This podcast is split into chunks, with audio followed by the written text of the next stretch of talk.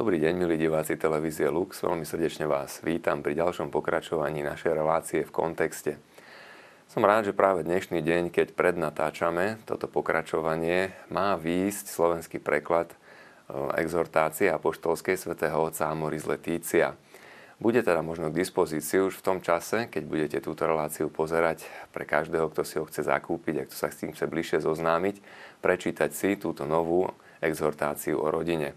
Som teda rád, že môžeme aj dnes pokračovať eh, v ďalších kapitolách po predstavení prvej a druhej, v ktorej Svätý Otec rozprával o biblickom pohľade eh, na rodinu a v ktorom rozprával o aktuálnych situáciách, v ktorých rodiny žijú, pokračovať v nasledujúcich, eh, to znamená predstaviť si, aký je postoj cirkvy k rodine, aký je postoj cirkvi v jednotlivých dokumentoch, ktoré cirkev na túto tému vydala. To je obsahom 3. kapitoly apoštolskej exhortácie Amoris Letícia. Svetý Otec zdôrazňuje, že je veľmi dôležité rodinám znovu približovať kerigmu, to základné ohlasovanie, ktoré Pán Ježiš Kristus eh, hlásal a ktoré teda by malo byť aj pred našimi očami. Hovorí, že túži kontemplovať živého Krista, pretože aj syntéza celého učenia církvy o rodine vychádza práve z tohoto, z pohľadu na Ježiša Krista a z jeho vlastného pohľadu na mužov a ženy, s ktorými sa stretával a na ktorých pozeral s láskou.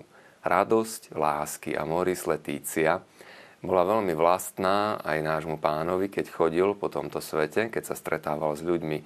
Nikto sa nemohol cítiť prehliadnutý, ale všimol si človeka, priblížil sa k nemu, zaujímal sa o neho, dotkol sa jeho problému, pomáhal mu jeho problémy riešiť Takže práve z tohoto Ježišovho pohľadu na človeka vychádza aj pohľad cirkvy na problematiku rodiny, alebo teda na rodinné vzťahy, na to, čo s rodinou súvisí.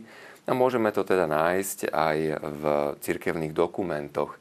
Svetý Otec v apoštolskej exhortácii mnohokrát cituje a spomína dokumenty, ktoré už v minulosti na tému rodiny církev napísala. Predovšetkým sa vracia k dokumentom druhého Vatikánskeho koncilu, Gaudium et Spes a Lumen Gentium, ale okrem toho sa dotýka aj mnohých ďalších, napríklad e, pripomína učenie pápeža Pavla VI, jeho encykliku veľmi dobre známu Humane Vitae. Takisto, a toto je možno citované najviackrát aj v tejto novej apoštolskej exhortácii, Jana Pavla II. spomína a jeho dokument Familiaris Consortio, Mm, nie je výnimkou ani samozrejme svätý otec Benedikt XVI, ktorý je autorom Deus Caritas Est a Caritas in Veritate. Spomedzi týchto všetkých, ktoré už v minulosti, dokumentov, ktoré už v minulosti rozprávali na tému rodiny, najviackrát sa vracia svätý otec František práve k dokumentu Familiaris Consortio od Jána Pavla II. Pápež pripomína, že manželstvo Pán Ježiš Kristus povýšil na sviatosť. Pán Ježiš vracia manželstvo a rodinu akoby do ich pôvodnej podoby, obnovuje to, čo bolo Božím zámerom od počiatku, aby boli jedno a aby sa nerozchádzali, aby si zostali verní. Pripomína, že Mojžiš, ktorý dovolil prepustiť manželku alebo dovolil aby sa rozišiel, rozišiel manželský pár. To spravil len pre tvrdosť ľudských srdc, ale Kristus pripomína, že manželstvo vytvára jednotu, ktorú by človek nemal narušovať. Ale k tomu je potom aj k dispozícii tá Božia pomoc, aby túto jednotu bolo možné zachovať práve vo sviatosti manželstva. To znamená v tej milosti, ktorú Boh poskytuje manželom, aby dokázali dobre v tom manželstve spolu nažívať. Všíma si aj problematické situácie, církev zatiaľ, čo predkladá veľký ideál manželstva, dobre vie, že existujú aj mnohé ťažkosti a mnohé problémy a tak nie, nie je nevšímavá aj voči takým situáciám, ktoré ešte nesplňajú úplne ten ideál predkladaný v manželstve. Pápež to tu nazýva semenami slova alebo nedokonalými situáciami a vraví, že pri niektorých prípadoch pastieri cirkvy si musia všimnúť, aj také situácie, v ktorých je možné doprevádzať pár, ktorý sa ešte nezosobášil, ktorý ale dajme tomu len na civilnom fóre alebo len nejakým súkromným spôsobom zatiaľ vyjadril to, že spolu chcú založiť rodinu. A nehnevať sa kvôli tomu hneď a priori na nich, ale pokúsiť sa nejakým spôsobom ich priviesť. Najmä ak je zrejme, že títo ľudia sú rozhodnutí spolu zotrvať, sú rozhodnutí byť si navzájom verní, sú rozhodnutí aj priviesť potomstvo na tento svet, hľadať spôsoby, ako im pomôcť k tomu, aby sme ich doprevádzali smerom k sviatosti manželstva tam, kde je to možné, samozrejme. Čiže pripomína, že je veľmi potrebné dobré rozlišovanie Okrem toho, svätý Otec rozpráva o deťoch, ktoré sú veľkým dárom pre rodinu. No a spomína aj to, že dieťa nemôžno brať ako dlh, na ktorý máme nárok, ale je vždy darom. A tak pripomína, že aj rodičia majú delegovanú zodpovednosť za budúcnosť ľudstva práve prostredníctvom prinášania tohoto daru ľudského života, odovzdávania ľudského života. No a už čo sa týka tzv. regulácie tej plodnosti, tak tam sa pápež vracia a pripomína náuku Pavla VI. a encykliky Humane Vitae. Tvrdí, že je potrebné rešpektovať dôstojnosť osoby pri morálnom hodnotení metód regulácie plodnosti. Čiže poukazuje na dokumenty církvy, na učenie pápežov predchádzajúcich, ktorí boli veľmi jednoznační aj v tejto oblasti. Rozhodnutie pre adopciu, hovorí pápež, vyjadruje osobitnú plodnosť manželskej skúsenosti a cirkev je veľmi vďačná rodičom, manželom, ktorí sa rozhodnú adoptovať, zobrať do pestunskej starostlivosti dieťa. Je to akoby nový ďalší spôsob vyjadrenia obetavosti manželskej lásky a toto rozhodnutie je mimoriadne cenené. Tiež vyjadruje aj to, že rodičia naozaj pochopili, že dieťa nie je dlhom, ktorý si môžu nárokovať, ale je darom Božím a podľa toho sa k tomuto daru aj správajú. No a pápež, tak ako to už mnohokrát urobil v minulosti, veľmi, veľmi intenzívne protestuje proti tomu, aby sa o ľudskom živote v lone matky rozhodovalo akoby zvonka. Svetý Otec veľmi intenzívne opakuje náuku katolíckej cirkvi, ktorá sa týka ochrany ľudského života, toho, že život treba chrániť od počatia až po prírodzenú smrť. Ehm, argumentuje tým, že nie je možné tvrdiť, že žena má právo na svoje telo, ako to častokrát vidíme v rozličných kampaniách tzv. pro-choice, ale že dieťa je samostatným subjektom, ktoré má právo, ktorý má právo na život.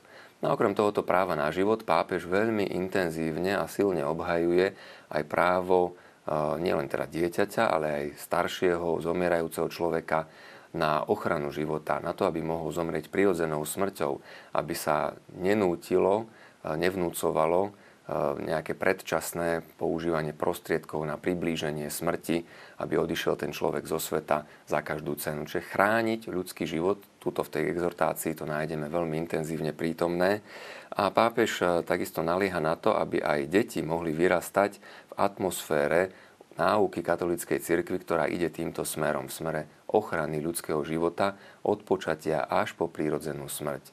Takisto v smere toho, že to, čo spomína, teda, že katolícka církev je proti trestu smrti a, a snaží sa život chrániť e, za každých okolností, za ktorých je to člen trošku možné.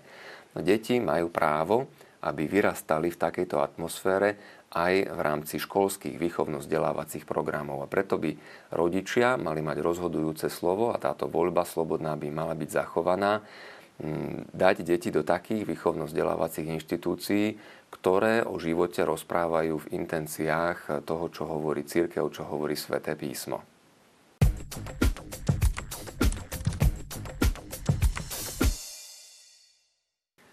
Mohli by sme povedať, že 4. a 5. kapitola Amoris Letícia, apoštolskej exhortácie Radosť lásky, je takým centrom tohoto dokumentu, takým srdcom, v ktorom pápež veľmi vlúdnym a láskavým spôsobom prihovára sa manželom, rozpráva rodičom, deťom o tom, ako si on predstavuje, že by mohla rodina fungovať, čo je veľmi potrebné, na čom možno stávať a naopak čomu sa je potrebné vyhnúť začína tým krásnym hymnom na lásku od svätého apoštola Pavla, ktorý je v prvom liste Korintianom v 13. kapitole.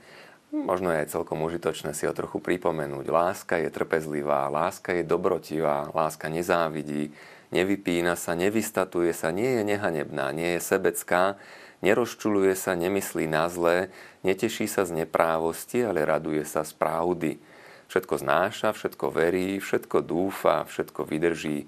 Láska nikdy nezanikne.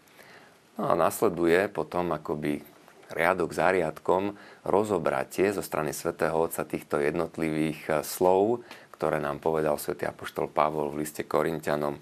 Predovšetkým pápež zdôrazňuje istú vľúdnosť, hm, láskavosť, ktorá by mala byť veľmi prítomná v rodine. Hovorí, že asociál si myslí, že všetci existujú len pre uspokojenie mojich potrieb, ale kto miluje, kto skutočne snaží sa lásku prežívať autentickým spôsobom, tak ten sa úplne inak chová. Ten pozera na druhého ako na niekoho, kto má skutočnú hodnotu a to vie, vie ho aj povzbudiť, vie mu vliať nádej, vie sa k nemu podobným spôsobom zachovať, ako sa Kristus choval k ľuďom. Keď čítame vo Svetom písme, ako Ježiš pristupoval k tým, s ktorými sa stretával, tak tam bolo mnoho vľúdnych, pozitívnych slov, povzbudenia. Dúfaj, vstaň, choď v pokoji, nebojte sa. Táto vľúdnosť a okrem nej aj schopnosť zmieriť sa, odpustiť si, nájsť v rodine spoločný jazyk aj po nejakých konfliktoch, ktoré mohli vzniknúť, je veľmi dôležitá a pápež ju nieko, niekoľkokrát pripomína. Hovorí, že potrebujeme zažiť odpustenie, aby sme mohli odpustiť. A toto odpustenie potom dopriať aj druhému nesnažiť sa sústrediť a zdaj v tej rodine možno len na jednu nejakú negatívnu stránku, na nejaký e, problém, ktorý ten druhý človek e, môže mať, s ktorým zápasí, ale pokúšať sa nájsť toto e, dôvery plné spoločenstvo a rozvíjať ho v rámci rodiny. Dôverovať si, nechcieť toho druhého vlastniť, nechcieť ho kontrolovať, vedieť o každom z jeho krokov, ale dať mu aj nejakú slobodu. Papež pripomína, že nemali by sme v rodine, a takmer to je aj nemožné, nosiť masky. Ale v rodine by každý mal byť taký, aký je, mal by mať možnosť sa prejaviť a tá rodina by k tomu mala práve že povzbudzovať. Nemala by ho brzdiť, nemala by ho dávať do nejakých umelých fóriem, v ktorých sa necíti e, doma, v ktorých sa necíti byť sám sebou, ale práve naopak mala by rodina pomáhať človeku, aby sa vedel prejaviť taký, aký je a pomáhať mu formovať sa správnym smerom. Veľmi dôležité miesto v rodine má odpustenie. A v rámci toho rozpráva svätý Otec pripomína príklad Martina Luthera Kinga, bojovníka za rovnoprávnosť, veľmi známeho. Je to taký pozoruhodný okamih, že v exhortácii sa vyskytne takýto príklad, dokonca citácia e, slov e, protestantského pastora. No a pápež e, veľmi takým intenzívnym spôsobom vraví, pripomína to, čo reverend King hlásal, treba prerušiť reťaz zla, reťaz hnevu. Snažiť sa vidieť v druhom človeku Boží obraz. Každý z nás bol stvorený na Boží obraz a Božiu podobu. A Martin Luther King, keď kázal pred tými davmi ľudí, ktorí ho nasledovali, tak nikdy nehlásal, nekázal nejakú nenávisť, nejaký hnev, ale práve naopak, dokážte odpustiť aj tomu, kto sa na vás hnevá, kto ide priam proti vám.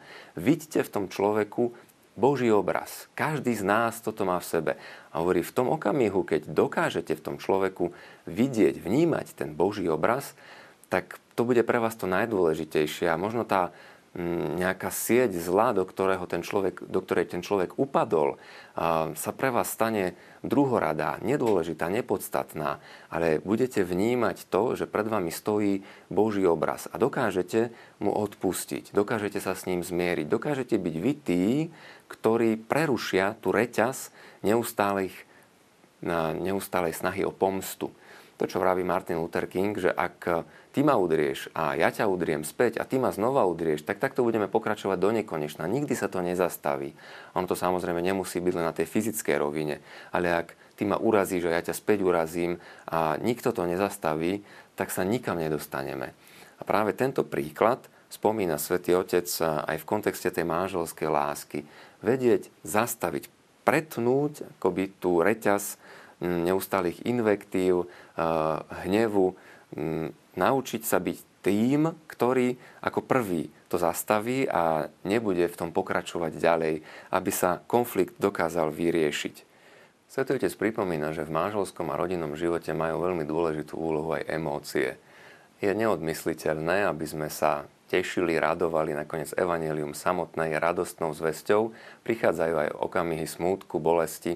Ale to, že človek prežíva nejakú emóciu, to ešte samo o sebe podľa pápeža nie je morálne dobré ani zlé. Myslieť si, že sme dobrí, lebo máme nejaké pocity, to je náramný klam hovorí pápež. A tak niekedy ľudia si myslia, že ich vzťah je v poriadku, lebo niečo voči druhému pociťujú, ale to ešte nie je všetko. Je zrejme, že aj tie pocity musia byť usmernené, aby to nakoniec nebolo len nejakou našou, nejakým našim sebectvom, že ja túžim uspokojiť svoje potreby a cítim sa dobre s tým druhým človekom a tým pádom si myslím, že ten vzťah je v poriadku. Mohol by som sa náramne klamať. Emócie samozrejme majú svoje miesto v živote rodiny, v živote manželov a detí, o tom bez pochyby, ale je to potrebné aj ich náležitým spôsobom usmerňovať.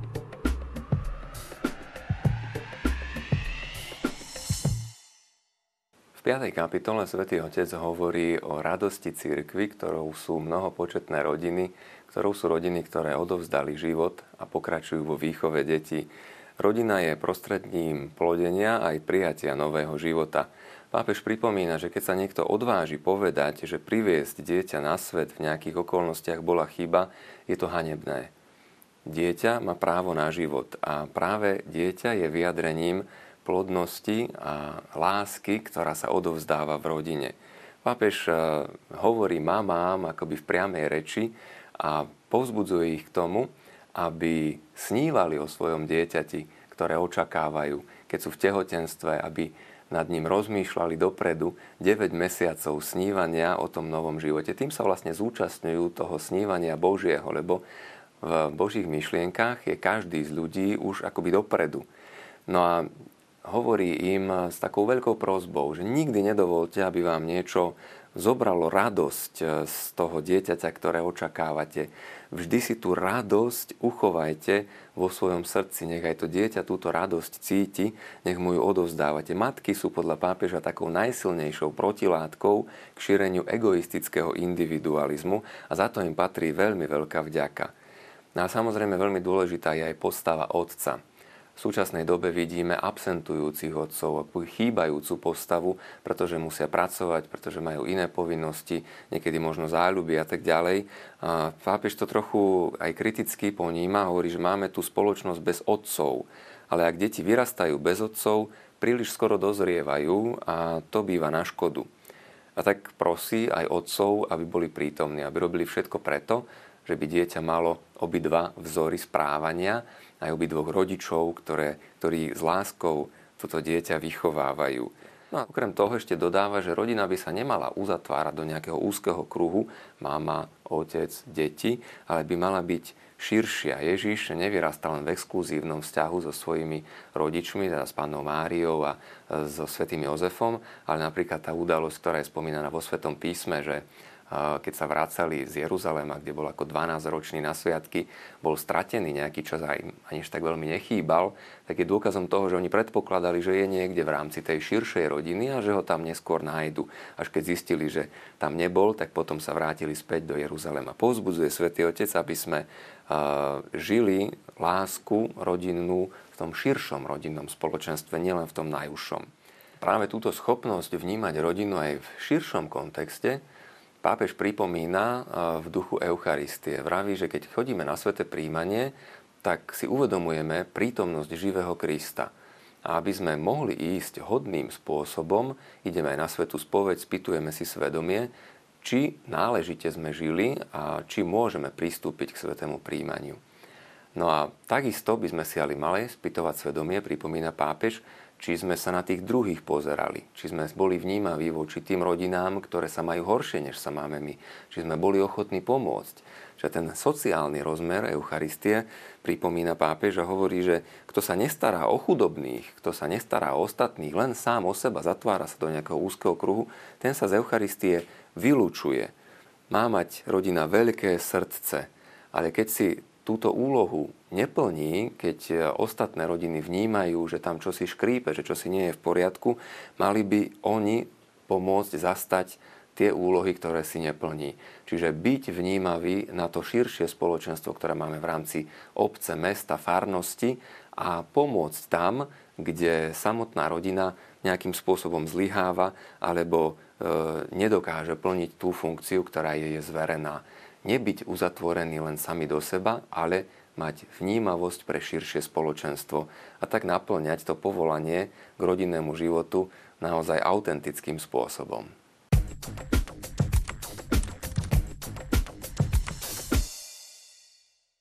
Ak by sme o tých témach, o ktorých hovorí svätý Otec v Novej apoštolskej exhortácii Radosť, lásky a Moris Letícia, chceli hovoriť v kontexte toho, čo vidíme v súčasnom mediálnom priestore, mohli by sme spomenúť diskusiu, ktorá tu bola v uplynulom týždni, aj keď sa nerozvinula do nejakej veľkej témy. Bola to diskusia o nedeľnom predaji alebo o nedeli ako o voľnom dni je pozoruhodné, že na stretnutie otca arcibiskupa Zvolenského s predsedom Konfederácie odborových zväzov Slovenskej republiky, po ktorom nasledovalo spoločné vyhlásenie žiadajúce voľnú nedelu pre ľudí, je pozoruhodné, že na to reagovalo pomerne málo mediálnych výstupov. Ako by to bola menej dôležitá téma než mnohé iné, ktoré ja skôr pokladám za okrajové. Ťažko povedať, čo je toho príčinou, že tejto téme sa akoby médiá nechceli venovať. Naozaj boli len možno dve, tri kratučké reakcie, ktoré hovorili čosi v tom duchu, že sa vraciame k ideológiám, ku komunistickým spôsobom a znova k zakazovaniam.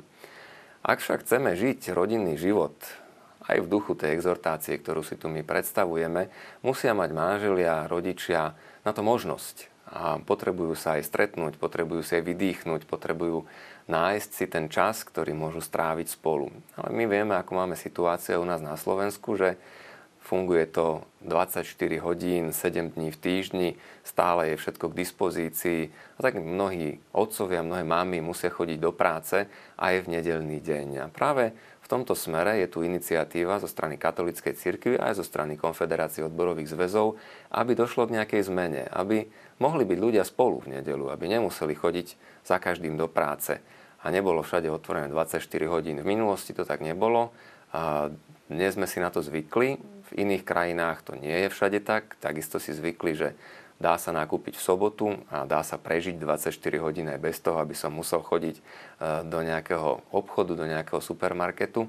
Bolo by veľmi dobré, aby sme aj my, kresťania, urobili čosi pozitívne pre túto iniciatívu. Treba začať od seba zbytočne budeme kritickí voči médiám, že o tom málo rozprávajú, ak my sami prispievame k tej atmosfére, ktorá spôsobuje, že tie obchody zostávajú otvorené a že nedeľa stále nie je dňom pracovného pokoja v reálnom svete, v reálnom živote. Je pozoruhodné to, čo spomínajú viacerí odborníci na túto oblasť, že nejde ani tak o ekonomickú stránku. Totiž tie obchody, ktoré zostanú v nedelu zatvorené, nemajú nejaký obrovský prepad e, v tržbách, e, v obrate v mesačnom oproti tým, ktoré otvorené zostávajú.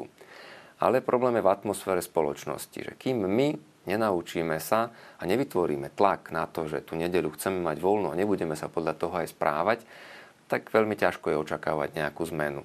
Ja niekedy žartujem so svojimi veriacimi, že e, po nedelnej Sv. Omši v rámci farských oznamov by som mohol prečítať akciový leták jedného obchodu, ktorý máme oproti kostolu. Nech vedia, do čoho idú. Pretože zvykli si, že rovno po Sv. Omši sa ide na nákupy. Mohli by sme si od toho aj odvyknúť, aby sme dávali dobrý príklad. Pretože ak vám aj predavačky v danom obchodnom reťazci povedia, že otvárame pre vás pokladňu 2, 3, 4, zaznieva najčastejšie práve po skončení nedelnej Sv. Omše, tak vieme, kde sme. Videl som aj v zahraničí iniciatívy kresťanov a nie len kresťanov, ľudí, ktorí bojujú za to, aby v nedeľu bolo voľno, aby mohli spolu žiť, venovať sa svojim záľubám, venovať sa rodinnému životu. Sú to iniciatívy, ktoré prosia, aby sa vrátila voľná nedeľa. Napríklad na jednom obchode som videl nápis nedeľa zatvorené, vidíme sa v kostole. Alebo vidíme sa pri nejakých voľnočasových aktivitách. My, kresťania, aby sme v tomto mohli veľa urobiť, treba začať každý sám od seba. Možno práve s takýmto predsavzatím, možno ak máme súkromný obchod s nejakým podobným nápadom, ktorý by sme mohli dať na dvere v rámci otváracích hodín. No a zaangažovať sa na sociálnych sieťach, zaangažovať sa možno aj prostredníctvom blogov, médií, urobiť čosi preto, aby zaznel ten náš hlas. Aby sme neboli pasívni, ale hlavne, aby sme sa chovali tak, ako nám to hovorí Evangelium a ako nám to hovorí Sveté písmo. Nedeľa je deň pána, deň, ktorý je treba venovať Bohu a rodine. Ďakujem vám veľmi pekne za vašu pozornosť. Teším sa, že nezostanete pasívnymi a budem sa tešiť aj na ďalšie pokračovanie našej relácie v kontexte. Dovidenia.